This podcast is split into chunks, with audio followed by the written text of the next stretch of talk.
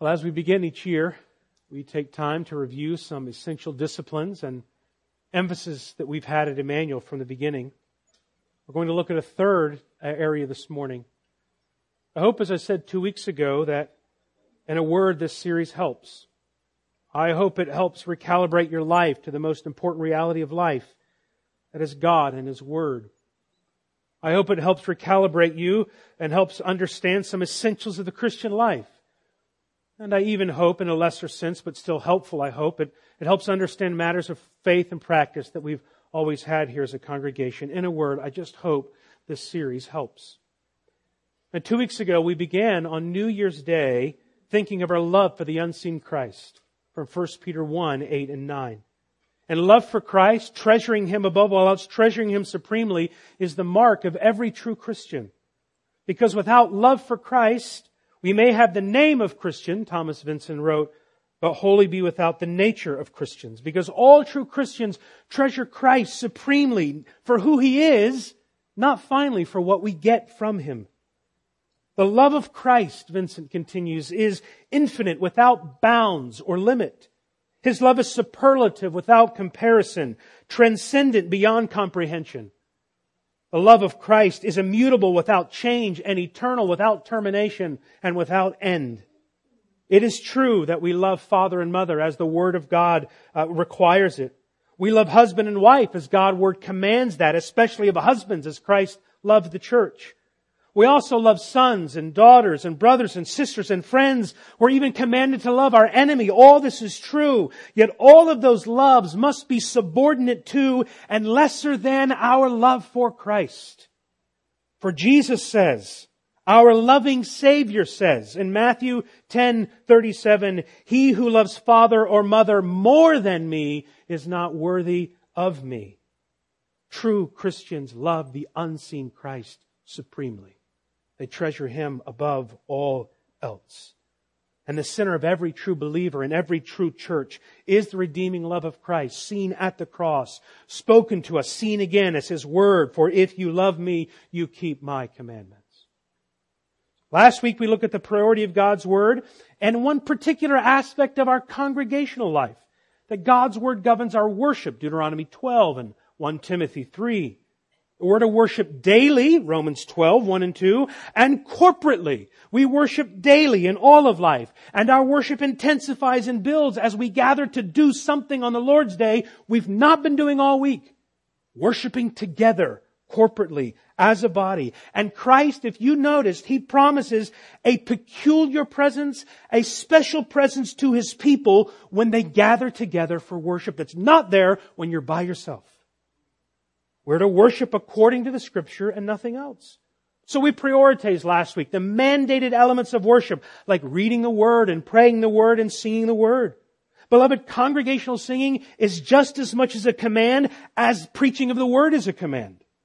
So historically at Emmanuel, we focus on keeping the word, the elements mandated in the word, because God's word governs our worship. And we talked last week that all the other aspects of our gathered worship are categorized and we can discuss them under headings like forms or aids to worship and the circumstances of worship. The forms of worship refer to what form these mandated commands might take, like instruments aiding singing or a printed order of worship, or even a program like Sunday school. But forms and aids to worship are not the same as commanded elements of worship. So we're not to insist on what the word does not command. Forms and aids can help carry out the elements and may be used with wisdom, but are not mandated. And then the, every gathering takes place under certain circumstances. So the circumstances of worship involve the time and location, the chairs and pews and check-in system and temperature of the room and parking lot and coffee station and whatever and so on. The point is that love for the unseen Christ is the center of every true Christian's worship in and as God's gathered people. And God's Word governs our worship and our priorities in worship.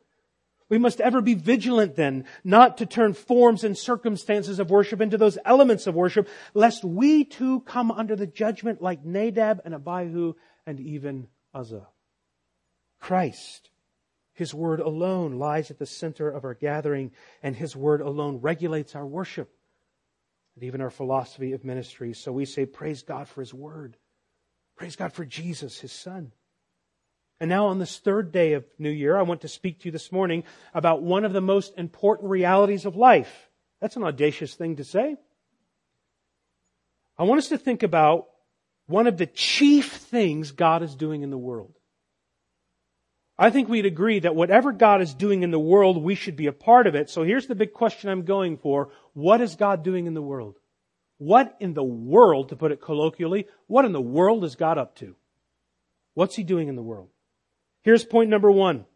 I'm going to give it by an overview and then we'll dig down later deeper. What is God doing in the world? here's what I'm going for. So you know there's nothing up my sleeve and I'll try to argue for it the rest of this morning from the Bible. What's God doing in the world? He's redeeming people for a purpose. So, what's he doing in the world? He's redeeming people for a purpose. How do you know? Part one this morning, let's think of the overarching story of the Bible. How do we know that what God is doing in the world is redeeming people for a purpose? Well, bound up in the history of God redeeming people, that history shows us the purpose of why He redeemed them. The history of redemption shows us the purpose of redemption. So what does the history of God redeeming His people from everywhere show us about His purpose in redeeming His people? Well, here it is. God redeems His people in order that they might worship Him and enjoy Him, especially together. God redeems His people in order that they might worship Him and enjoy Him, especially together. So start with creation. God creates Adam in His own image. But apparently there's something about God's image in Adam that's not complete so he creates Eve. Adam needs Eve to complete God's image, and Eve needs to help Adam as his helper to complete the image of God. The two of them have children. God commands them to. So this first family and first marriage tells us there's something about God's image that requires a plurality of persons to reflect, whether somebody is married or not. Moreover, being created in the image of God means that we're made to be part of something bigger than the individual self. Now our modern world has so doubled down on the individual sovereign self that not only can you choose your Spotify list and like and dislike songs to customize your likes even better, we can also choose our gender and irreversibly mutilate the bodies of children whose prefrontal cortex has not even finished forming. But in doubling down on the self, what have we lost? We've lost any sense of transcendent value, that your body has meaning, that it was created with purpose. You lose any reason for having a community. You lose hope itself because Jesus said, and seeking to save yourself, you lose yourself. We're created to be part of something bigger than the self. From the garden, God's image is bigger than the self, and you move from the garden to Abraham, and in calling Abraham, God promises to bless all the people of the earth. He's gathering something even bigger, the families of the earth. And then we hear God state explicitly the purpose of redemption in Exodus 3. When you've brought the people out of Egypt, you all will worship me in this mountain. Or Exodus 4:23, let my son Israel go that he might worship me. God redeems his people that they might worship him together. And then God gathers all the people to worship him at the tabernacle in the wilderness their whole time, commanding them to gather in a certain place, in a certain way, again and again. They were never permitted to stay back in their own tents and worship God because after all, God sees my heart and you can worship God anywhere. No, in Deuteronomy 12, it's explicitly said, you may not worship God in this way or in that place. You may only worship me in the way that I command and in the place that I tell you to gather, because where I tell you to gather, I will meet with you and be your God, and you will be my people. He commanded them to meet in a certain place to worship him together. And as the story of the New Testament unfolds, Jesus Christ, the Son of God, chooses 12 men, 12 disciples. Why 12 men? Because God found the nation of Israel through 12 men, upon 12 men, not great men by any stretch. And God doesn't choose anybody because they're good, but because God's gracious. He founded Israel out of His grace. The choosing of the 12 men then represents, in some sense, a reconstituted Israel, a new people of God. 12 tribes, 12 apostles. but also to indicate that we're chosen to be part of something bigger than the individual. And apostles, they all scatter and they die early painful deaths. Why? They die early painful deaths and give their blood to start physical in-person gatherings of people similar to those in-person Old Testament gatherings. The history of redemption shows you the purpose of redemption. From the garden to Abraham, from Abraham to David, where God redeemed his people to worship him, from the choosing of twelve and the planting of churches the New Testament, we finally come to the worship of heaven and Revelation 4 and 5 of every tribe and every tongue and every nation. Then we come to the heavenly Jerusalem, and it's a city, Revelation 21 and 22. And that city has a garden in it. The story of creation, of redemption, begins with Adam in a garden and concludes with an innumerable host in a city with a garden there. All this means, here's an overview of the story of the Bible. All of it means that your Christian life is not about you and your preferences, and it's not finally about our own families, as precious as our families are. Who is my brother and sister? Jesus said. You know your family's outside wanting to see you. Jesus wouldn't leave to spend time with his biological family to make a point. Whoever does my will is my brother and my sister. He's making a new family. It's true that you come to God. You, you must come and repent as an individual. And you personally have to turn from your sin and place your hope in. You personally have to do that. Nobody can do that for you. But having placed your hope in Christ alone, at that moment you are never alone or to be alone. You're redeemed as an individual, but redeemed to be part of other redeemed persons. We're created then, we're saved to worship God in a body with a family. Yes, yes, don't forget, you're saved to worship God in all of life. Yes, you must. But we're also called to worship God as a body together. We're we, we, not just you, we are redeemed from the bondage of our sin. We have been baptized into one body in one spirit so that we all might worship Him. The gospel creates a new community. And we give God, Psalm 29 2, give God, the glory due his name. We give God the glory due his name by worshiping in all of life. And more specifically, we give him even more glory as we reflect his Trinitarian glory as a gathered people, as we relate to one another in the church. What a blessing. God's glory is so multifaceted and complex, it takes a body to display all of its glory. You can't possibly display God by yourself. You weren't meant to. So the overarching story of the Bible shows what God's doing in the world. What's God doing in the world? He's redeeming people for a purpose that bound up in that history of redemption is the purpose of redemption.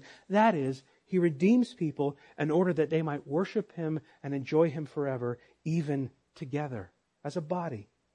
That's the chief thing that God is doing in the world. Now knowing that gives, gives gives our lives tremendous value as individuals and as a congregation. You have been made for something. We've all been made with a destiny in mind. You've been made with a destiny in mind. You've been made for the glory of God.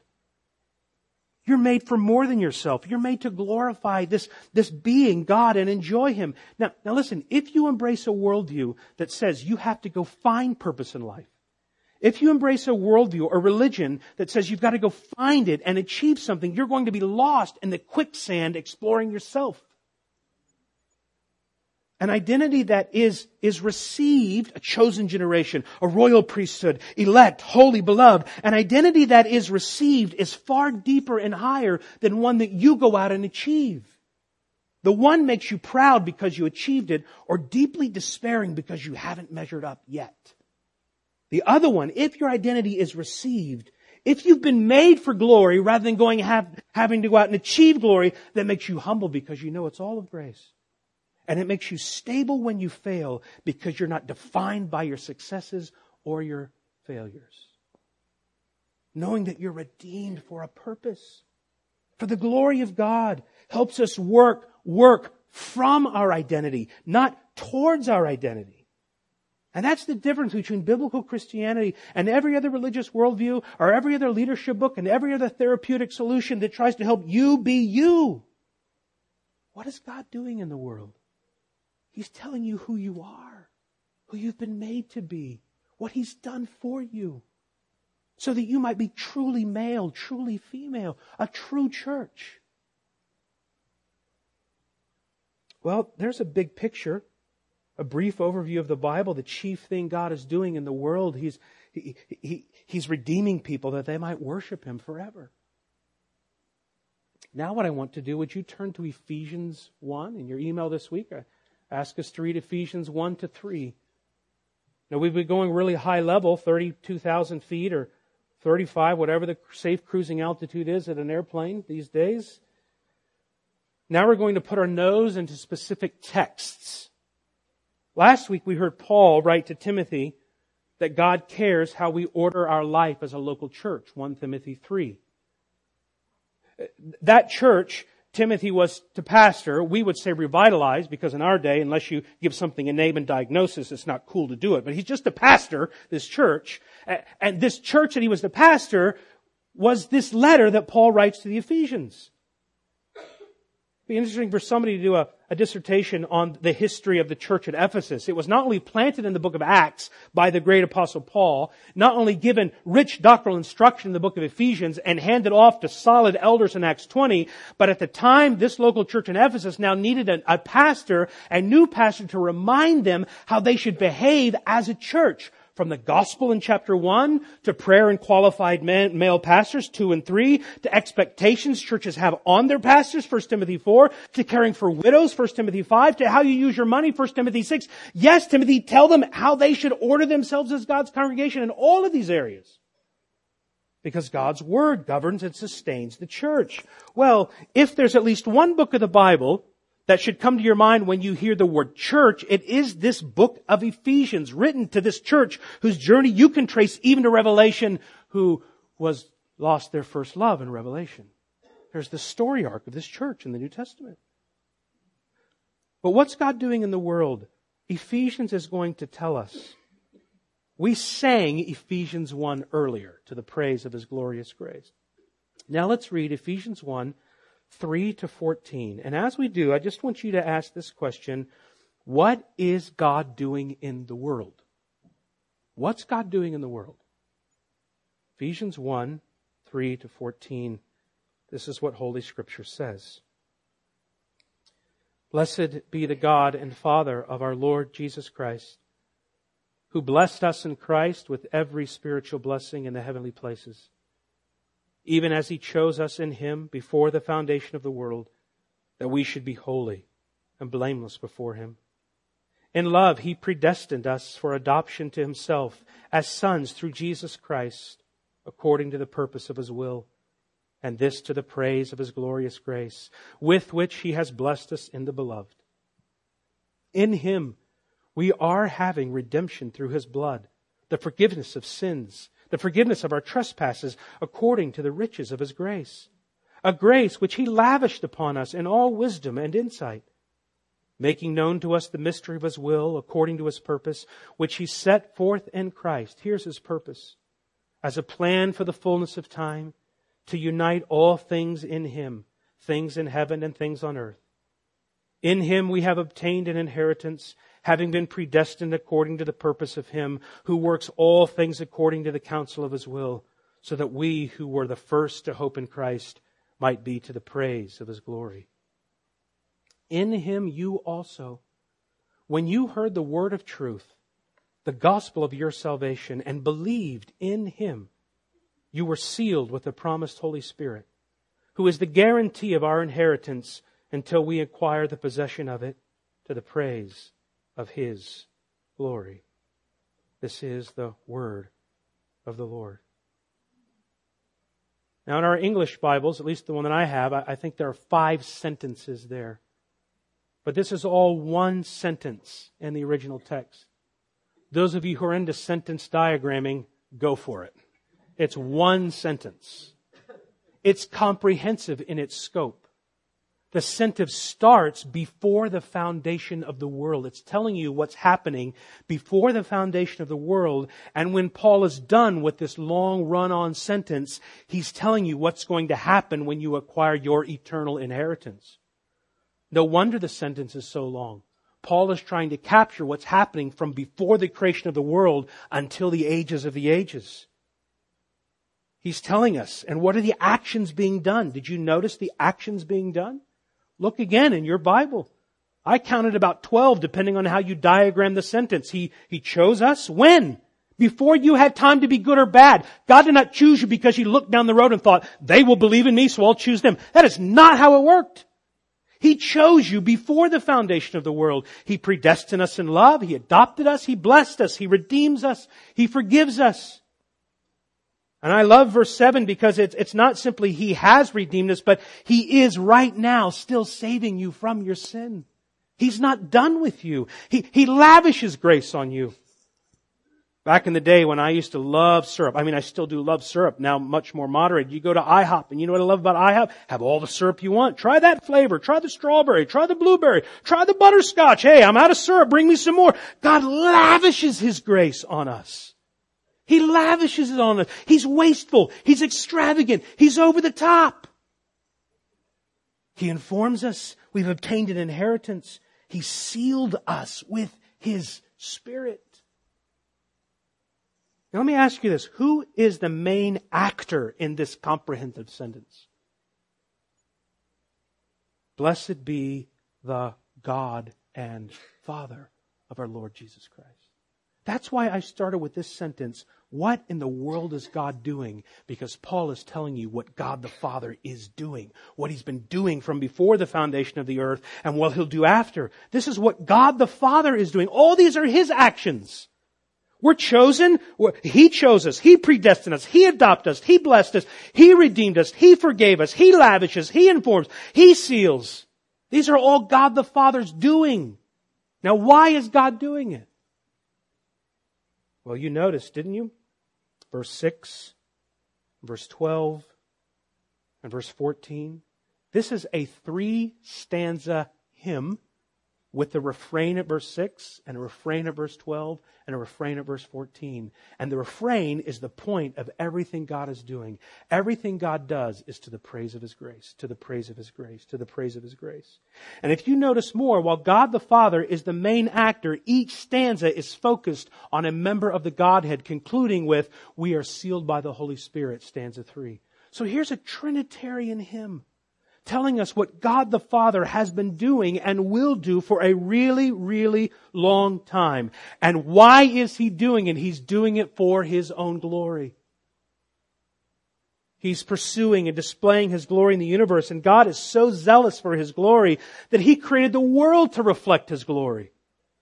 The heavens declare the glory of God. You remember, maybe, maybe you don't, in our time this summer in Providence, we talked about even black holes. There's a supermassive black hole and the Perseus cluster, and they, I don't know what they did, I don't know how they do it, but here's what NASA says that they came up with.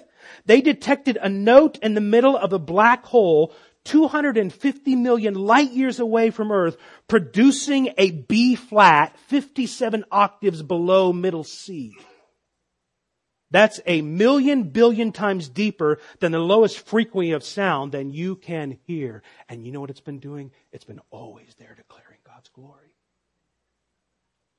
The whole earth is full of His glory. Our own poets like Barrett Browning says the earth is crammed with heaven, or William Blake, you can see a world in a grain of sand and behold a heaven in a wildflower. Yes, that's true. And so crucial is God's glory in the makeup of the universe that He wants angels whom you've never seen, at least we don't know it if we've seen an angel.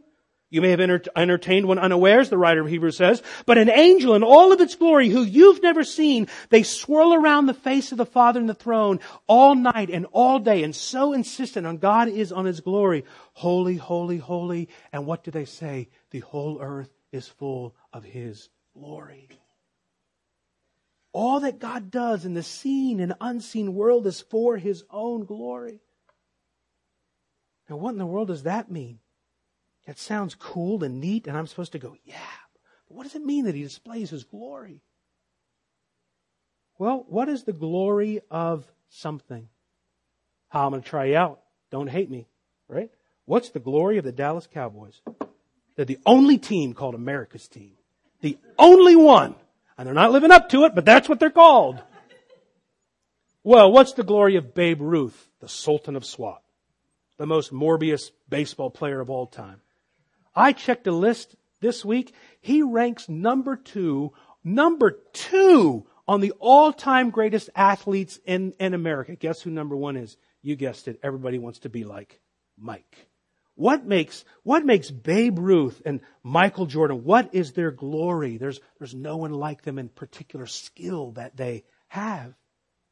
What about the glory of the, the Mariana Trench that, that lies in the western Pacific near Guam? Its glory is its length and its depth. It's five times longer than the Grand Canyon. The Grand Canyon is a rip in your pants next to the Mariana Trench. It's the longest canyon in the world.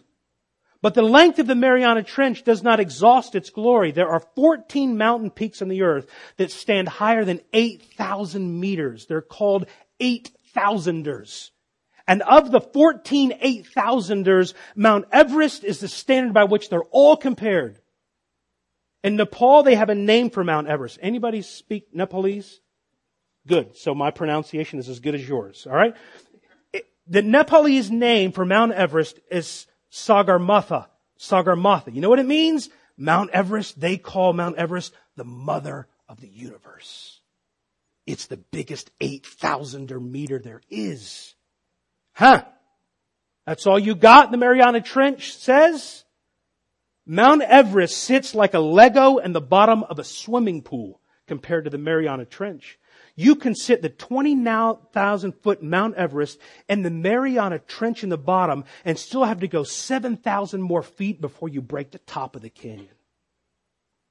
At more than seven miles below the surface, it's longer than the Grand Canyon, 7,000 feet deeper than Mount Everest is in high. The glory of the Mariana Trench, there's nothing that long and deep anywhere in the world. That's its glory.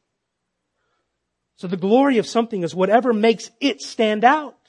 Whatever makes it unique, but, but it's not, but something, the glory of something, its uniqueness makes you praise it. Bad example, a counterexample. A murderer may be unique and the amount of people that she kills, but you would call that inglorious, not glorious. The glory of something is not only what makes it unique, but what's, what makes it its unique praiseworthiness. It's unique that it calls you to praise it. Its uniqueness. The glory of something like Babe Ruth or the Mariana Trench is that it makes you, its uniqueness makes you praise it and talk about it. The glory of something then is its unique excellence, its unique praiseworthiness. Now, Paul says that in Ephesians, God's acting in such a way in the world that he wants to display his unique praiseworthiness everywhere. Well, can you turn to Ezekiel 1? Can I ask you to do that? Or, or you listen. I'm going to Ezekiel 1. Because what I want to do is try to think uh, uh, again about God's glory. In Ezekiel, you have a prophet glimpsing into the worship of heaven in Ezekiel 1.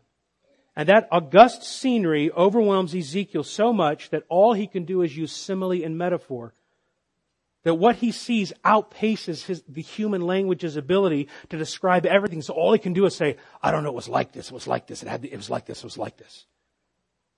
Listen as he describes the, the throne in heaven, and it looks this way right now. This is what he saw. Ezekiel 1 26.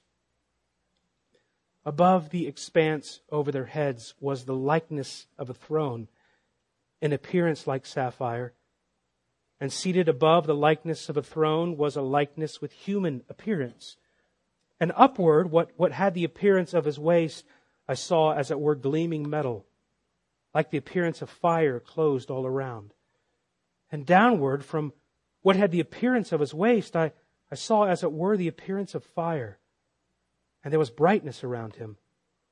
A brightness like the appearance of the bow that's in the cloud on the day of rain. So was the appearance of the brightness all around. Such was the appearance of the likeness of the glory of the Lord. And when I saw it, I fell on my face, and I heard the voice of one speaking from that throne. Do you see? Ezekiel compares God's glory to something. And to what does he compare it? In the end, he compares it to a rainbow. I saw something that looked like the appearance of a bow that appeared in the clouds after the day of rain, and that was something like the brightness of God's glory. So God's glory is not an abstract concept, but it's like the manifold beauty of a rainbow. It's beauty that makes, that draws your heart out and then makes you want to praise it or fall on your face and wonder. You don't say, I don't think many people do this. Hey, a rainbow. People go, look, a rainbow. And you get your camera and you post it somewhere on whatever you have. And you say, look, a rainbow. I remember the last time I remember seeing a double rainbow. My mother-in-law was in the hospital on her deathbed. I said my goodbyes, drove down the road, and here's a double rainbow. And I think God's promise to keep my mother-in-law is, a, you, you, you see, you don't see a rainbow go, oh, a rainbow. You go, a rainbow.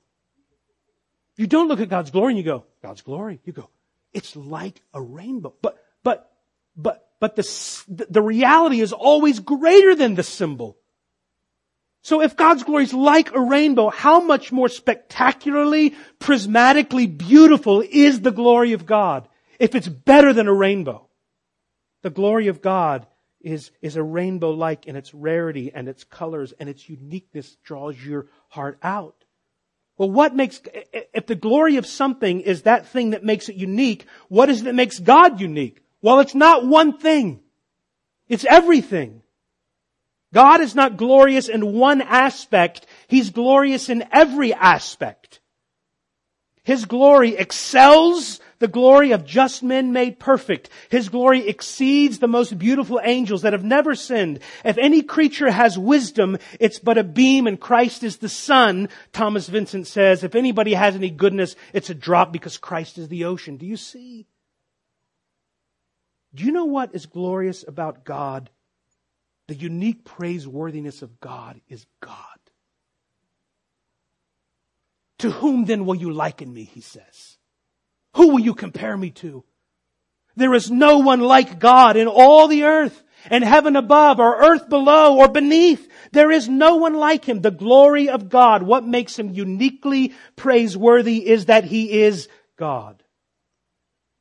Now if you want to try, my beauty and glory is like the brightness of a rainbow. It's the rainbow like display of all of my perfections, my beautiful perfections that demand a response that will make you dance like David or, or when most people in the Bible behold the glory of God, they fall on their face like Ezekiel and Job and Thomas and John in Revelation 1 as a dead man.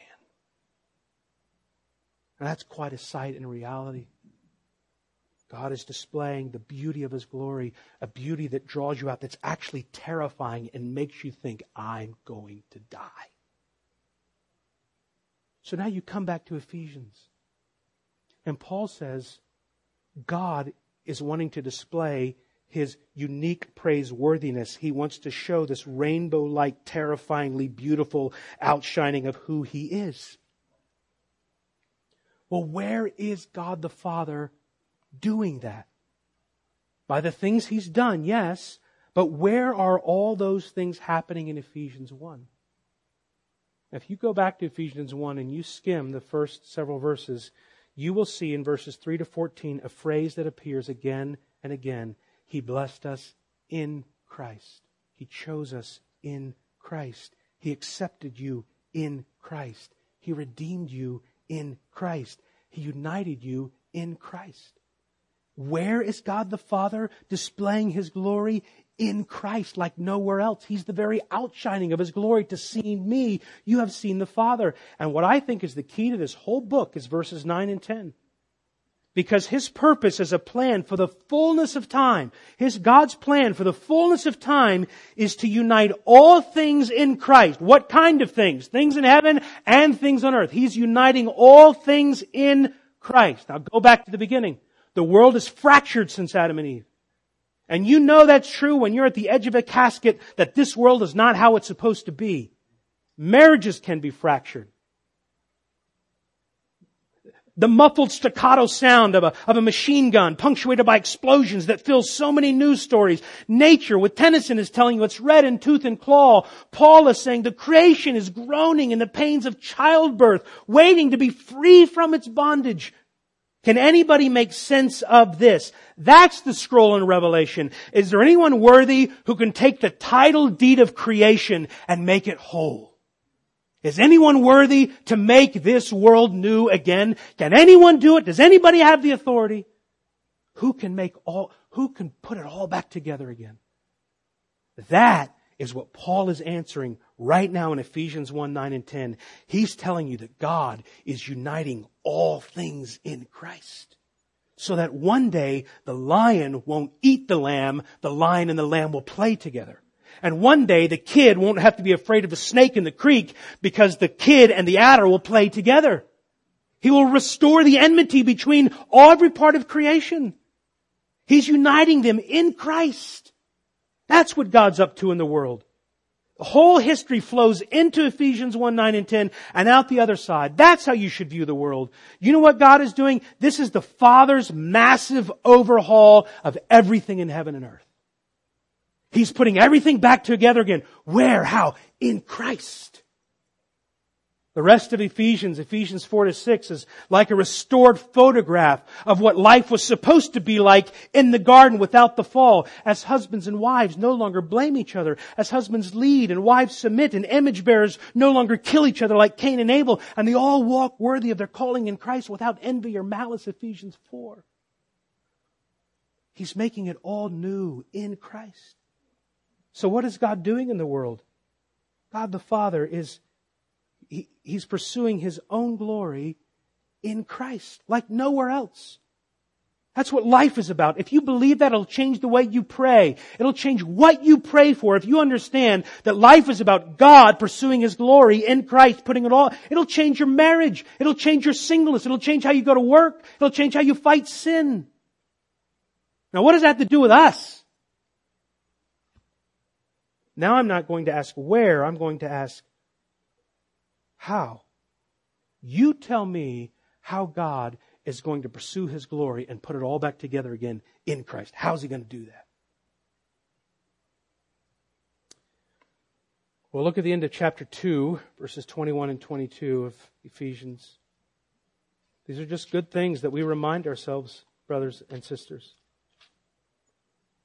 Ephesians 2, 21 and 22 we're told that Christ Jesus himself, verse 20, is the cornerstone of the building, in whom, in Christ, the whole structure is being joined together, grows into a holy temple in the Lord. In Him, that is, in Christ, you all, as a church, are being built together as a dwelling place for God by the Spirit. What a Trinitarian sentence. In Christ, you are being built together as a temple for God by the Spirit. Now, if you wanted to see God's spectacular glory in the Old Testament, where did you go? You went to the tabernacle, and then you went to the temple. And when His glory filled the temple, worshippers could no longer enter because the glory of the Lord filled the temple. So according to Ephesians 1 and 2, where do you now go to see that kind of glory on display? You went to the temple, but now Paul is saying, you as the church are the temple of God. You are God's dwelling place. I want to tell you, you don't go to the temple you go to the church, the very dwelling place of God, to see His glory. And if you think we're pushing this just a tad bit, maybe exaggerating for effect, now look at Ephesians 3. In Ephesians 3 that we read together in our, our reading, Paul describes his ministry. And he says in Ephesians 3 8, I'm the very least of all the saints. This grace was given to me to preach the unsearchable riches of Christ and to bring to light for everyone what is the plan of the mystery hidden for the ages in God who created all things so that through the church the manifold wisdom of God might be made known to the rulers and authorities in heavenly places. Is that how you would display God's glory through the church? Is that how you would display the rainbow-like variety of all of His perfections through the church? And who do you think the audience is for the church? I thought it was about me. It's hot or cold in this place. The chairs are soft. They're hard. I like the songs. It ain't about you. The final audience are unseen principalities and powers in Isaiah 6 that Paul says he created the church to display his glory to Michael and Gabriel. What? Because he always chooses the weak things to confound the wise. You can't say then that I have a personal relationship with Jesus, but I, I don't really need organized church anymore. The church is how he's displaying his glory, not just to you and to me, but the church is the Father's plan to display his unique rainbow-like glory to powers in heavenly places. That the, they might know the manifold wisdom of God. So the church is the visible manifestation of, of Christ to the world. You know where Isaiah 6 happens in part? It happens at the church. There's more glory. Do you believe this? According to Ephesians 1, 2, and 3, there is more glory in God's church than there ever was in Solomon's temple. If you came to Mount Sinai and you expected that, Hebrews 11 and 12, how much more now that you've come to Mount Zion? There is more glory in God's people and His church than there ever was in Solomon's temple because now we are in Christ. We, we are the temple. We are God's dwelling place. We are God's visible manifestation of Christ to the world. How holy then must we be? How loving then must we be? We are God's display of glory. So what in the world is God up to? He's pursuing his own glory in Christ and he's doing it through the church. You know how long he's doing it? Look as Ephesians 3 ends. Ephesians 3, verse 20. Paul's going to end part one of his letter. Now to him, that is to God, who's able to do far more abundantly than we ask or think. And he's not talking about getting an A on a test when you thought you were going to get a C, though sometimes God shows grace like that. He's talking about, he's doing far more abundantly and putting all things together in Christ. According to the power at work in us, to Him, to God, be glory, where? In the church and in Christ Jesus throughout all generations, forever and ever. Amen. Uh, one of the houses that we lived in, uh, my parents had a long mirror over their bathroom, and you could open the, the, the door going into it. My mom had an, another mirror here, and as a kid, and I still am fascinated that I could I could stick my head here, and I could see a million of Brad's heads going that way into the mirror, and if I look that way, how does it work? It's it it just you put two mirrors together and it goes on forever. That's what Paul's doing at the it's into the ages of the ages forever. God is pursuing his glory in Christ through the church forever. Among, you know, I was going through this week some of the documents from our earliest services at Emmanuel. At our dedication service at the Fellowship Hall at Heritage, Ephesians 3:21 I pulled out the order of worship. There's a little, it punctuated the service order and worship. Brian led the music, Laura Laura gave a testimony, Rhett gave a testimony, and at the bottom of that on September 17th was Ephesians 3:21 to him be glory in Christ in the church throughout all generations forever and ever. Amen. The whole service was arranged around that theme, and it is and shall be the hope and prayer and mission that we desire at Emmanuel because it's God's desire for every church. What is your vision for the church? I don't care what my vision is for the church. I don't care what your vision is for the church. I care what Christ's vision is for the church. And his vision is Matthew 28 and the Great Commission. His vision is Ephesians 4 and Ephesians three, that he wants to display his glory in Christ Jesus throughout all generations forever and ever. What does this mean? It, here's my question. If God is pursuing his own glory in Christ through the church forever, what does that mean for you? What does that mean for us? What are applications? If God is pursuing that kind of spectacular glory in Christ through the church forever, what does that mean for you? You see how this should land in on us. I want to give you three categories. And I know these three categories, I, I saw somebody write this recently. I, I know that there may not be agreement in all these points, but I want to stimulate you to think. Someone told me, someone wrote, how disappointed, here's a Sunday as a pastor. Somebody told me how disappointed they were with something I said and did. Someone else told me how great what I said and did was. I apologized to one, uh, uh, thanked the other, and moved on. This is why if you live by people's praise, you'll die by people's criticism. So I'm just going to move out now, best I know, in humility and say, here, you know what it means if God's pursuing His glory in Christ through the church forever? It means you attend in person regularly. That's not only an implication of that question, it's a command not to forsake gathering together. And apparently it's always been the habit of people not to gather together, which why he says don't neglect it as the custom of some is.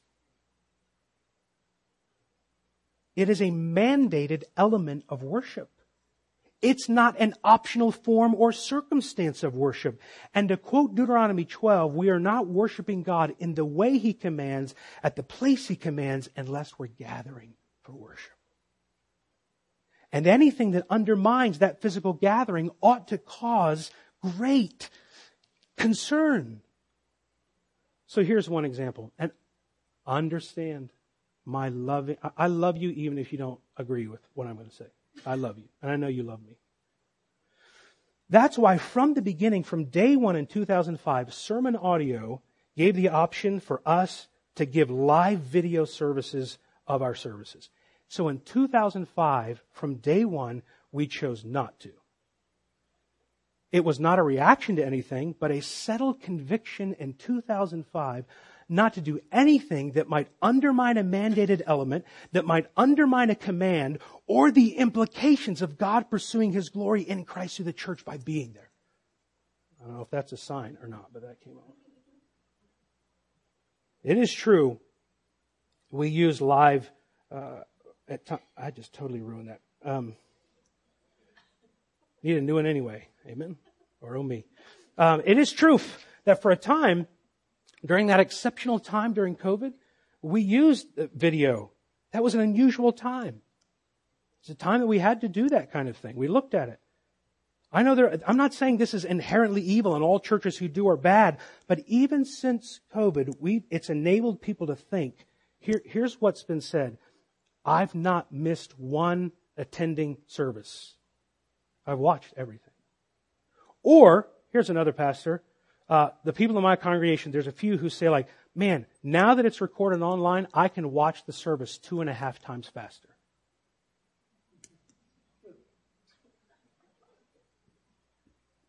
Now, whatever legitimate use live video might have, that is a sinful use by a person.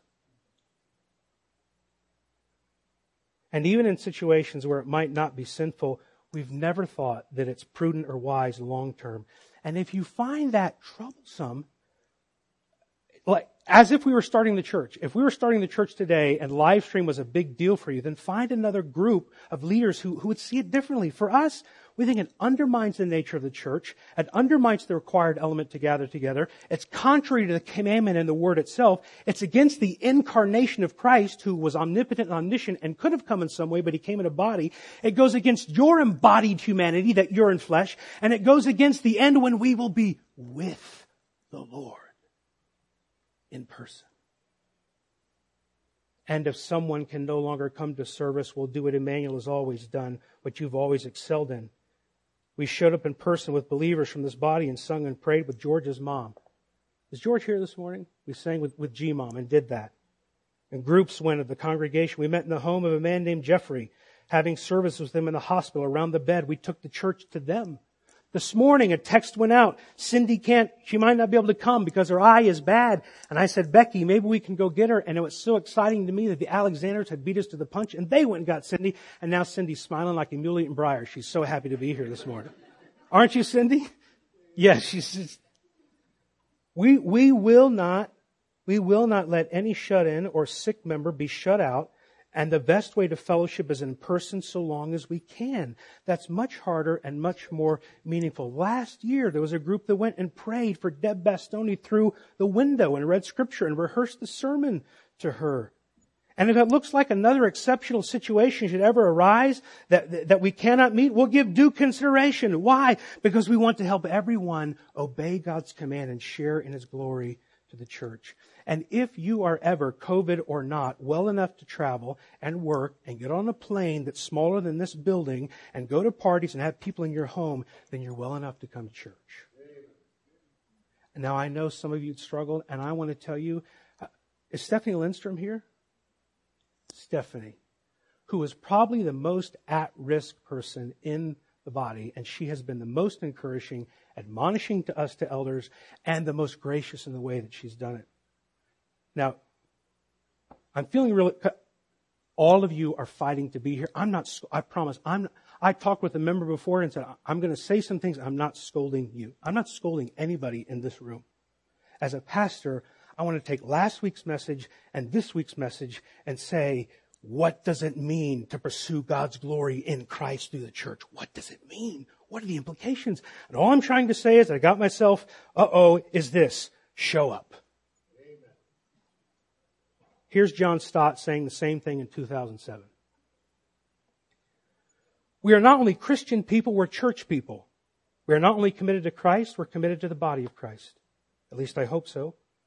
I trust that none of my readers is that grotesque anomaly, an unchurched Christian. The New Testament knows nothing of such a person. For the church lies at the center of eternal purposes of God. It's not a divine afterthought. It's not an accident in history. On the contrary, the church is God's new community. For this purpose, conceived in a past eternity, being worked out in history, and to be perfected in a future, it's not just to have say, save isolated individuals and perpetuate our loneliness, but rather build His church. So that is to call out of the world a people for His own glory. The reason we're committed to the church of God is God is so committed. It's true we might be dissatisfied or even disillusioned with some aspects of the institutional church, but we're still committed to Christ and the church because He is committed to the church forever. Here's number two. Not just regularly come, but join. I know not everyone, even in our city, agrees on membership, and not everyone agrees in our church or has how we've emphasized membership. Some has left because they said, I've got frustrated with Brad with the way you emphasize membership all the time. I understand that. But if God is committed to His glory in the church, then joining is one way we think it's wise and prudent to show God's commitment to the church. Again, John Stott. I'm trying to bring Brother Stott in who's with the Lord to help me out a little bit. Acts 2.47, the Lord added to their number daily those who have been saved. Stott says, the Lord did two things in that verse. He added to their number those who were being saved. He didn't add them to the church without saving them, and he didn't save them without adding them to the church. Salvation and church membership went together, and they still do. John Stott, 2007. Can I give one more to encourage us? If God is pursuing his glory in Christ through the church forever, what that might mean for your life. Join a church, be a part of a church regularly, and think about the importance of the church for your children.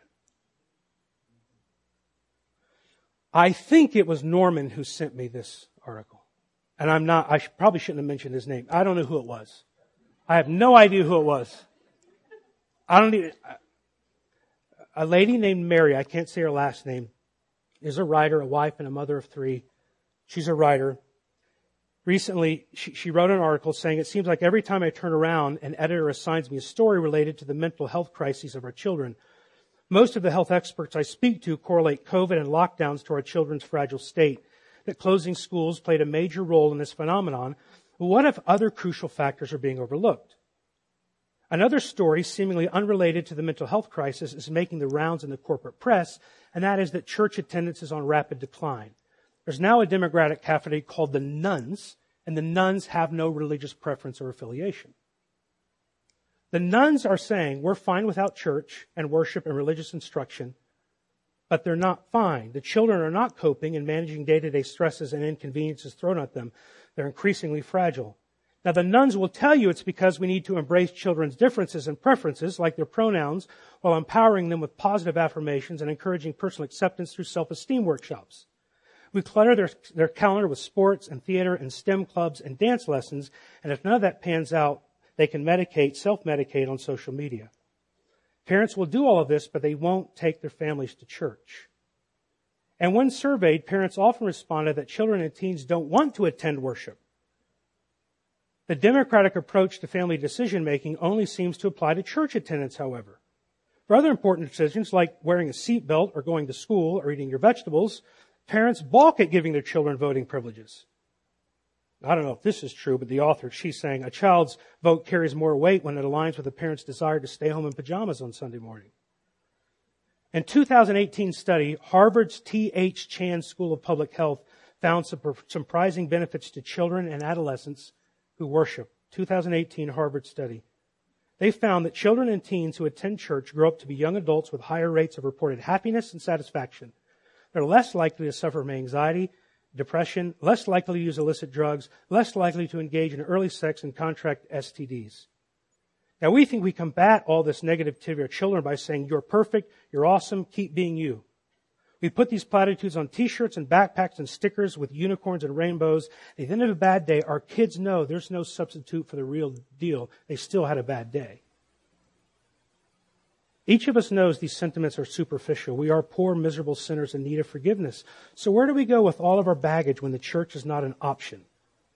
We go to therapists and pharmacists, but trends show the last place parents want to go is the actual place offering a solution. What if families found a solution at church with their kids they couldn't find another place? Hopefully something that's lacking in the world around them, the truth about who God is and how they're made and what they're made for. Now, this mom writes in this article, this journalist, newsflash kids, you're not perfect. You know that mean thing you did to your classmate in the cafeteria? That was sin. That nasty thought you had about the person? That was sin. The snide comment you made to your mom when you were hangry? Yep, you're starting to see a pattern.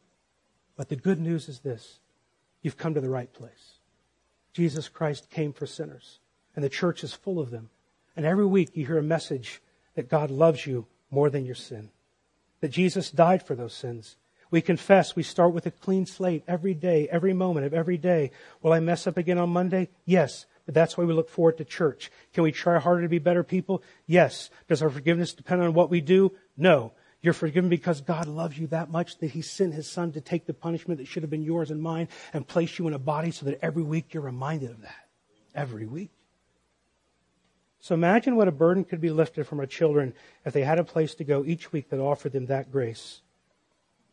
How much more resilient could our children become to know if there's a God who loved them, who sent his son to die for them? Parents, we put our children at a disadvantage when we don't give them the very thing they need for their mental and spiritual health. It's time to put a new priority on the family calendar every Sunday. If we don't do it for ourselves, do it for our children. The next generation attends, depends on it. Take your children to church. I don't know if you agree with everything in that article. I'm not sure that I do, but I do know that your children need to see God's glory displayed, Psalm 77 and 78, and the chief place God promises to display His glory is among His people. Now, maybe you disagree at various levels. I might too if I go back and think about what those three applications I made. So let me come back to the main thing. What's God doing in the world, brothers and sisters? God is pursuing His own glory in Christ through the church forever. How should that affect your life? Whether you agree with what I said or not. What implication? You're a teenager. Don't cop out. This is for you too. All right. Back when we started, Danny Brooks preached a final message. He was the pastor at Heritage Bible Church, and he said, Why do you go to the mountains? Because he said, I go hike in the mountains because there's beauty and grandeur there you won't sh- see anywhere else. You know what Ephesians says? You know, I should be part of a church because there's God's glory there like nowhere else.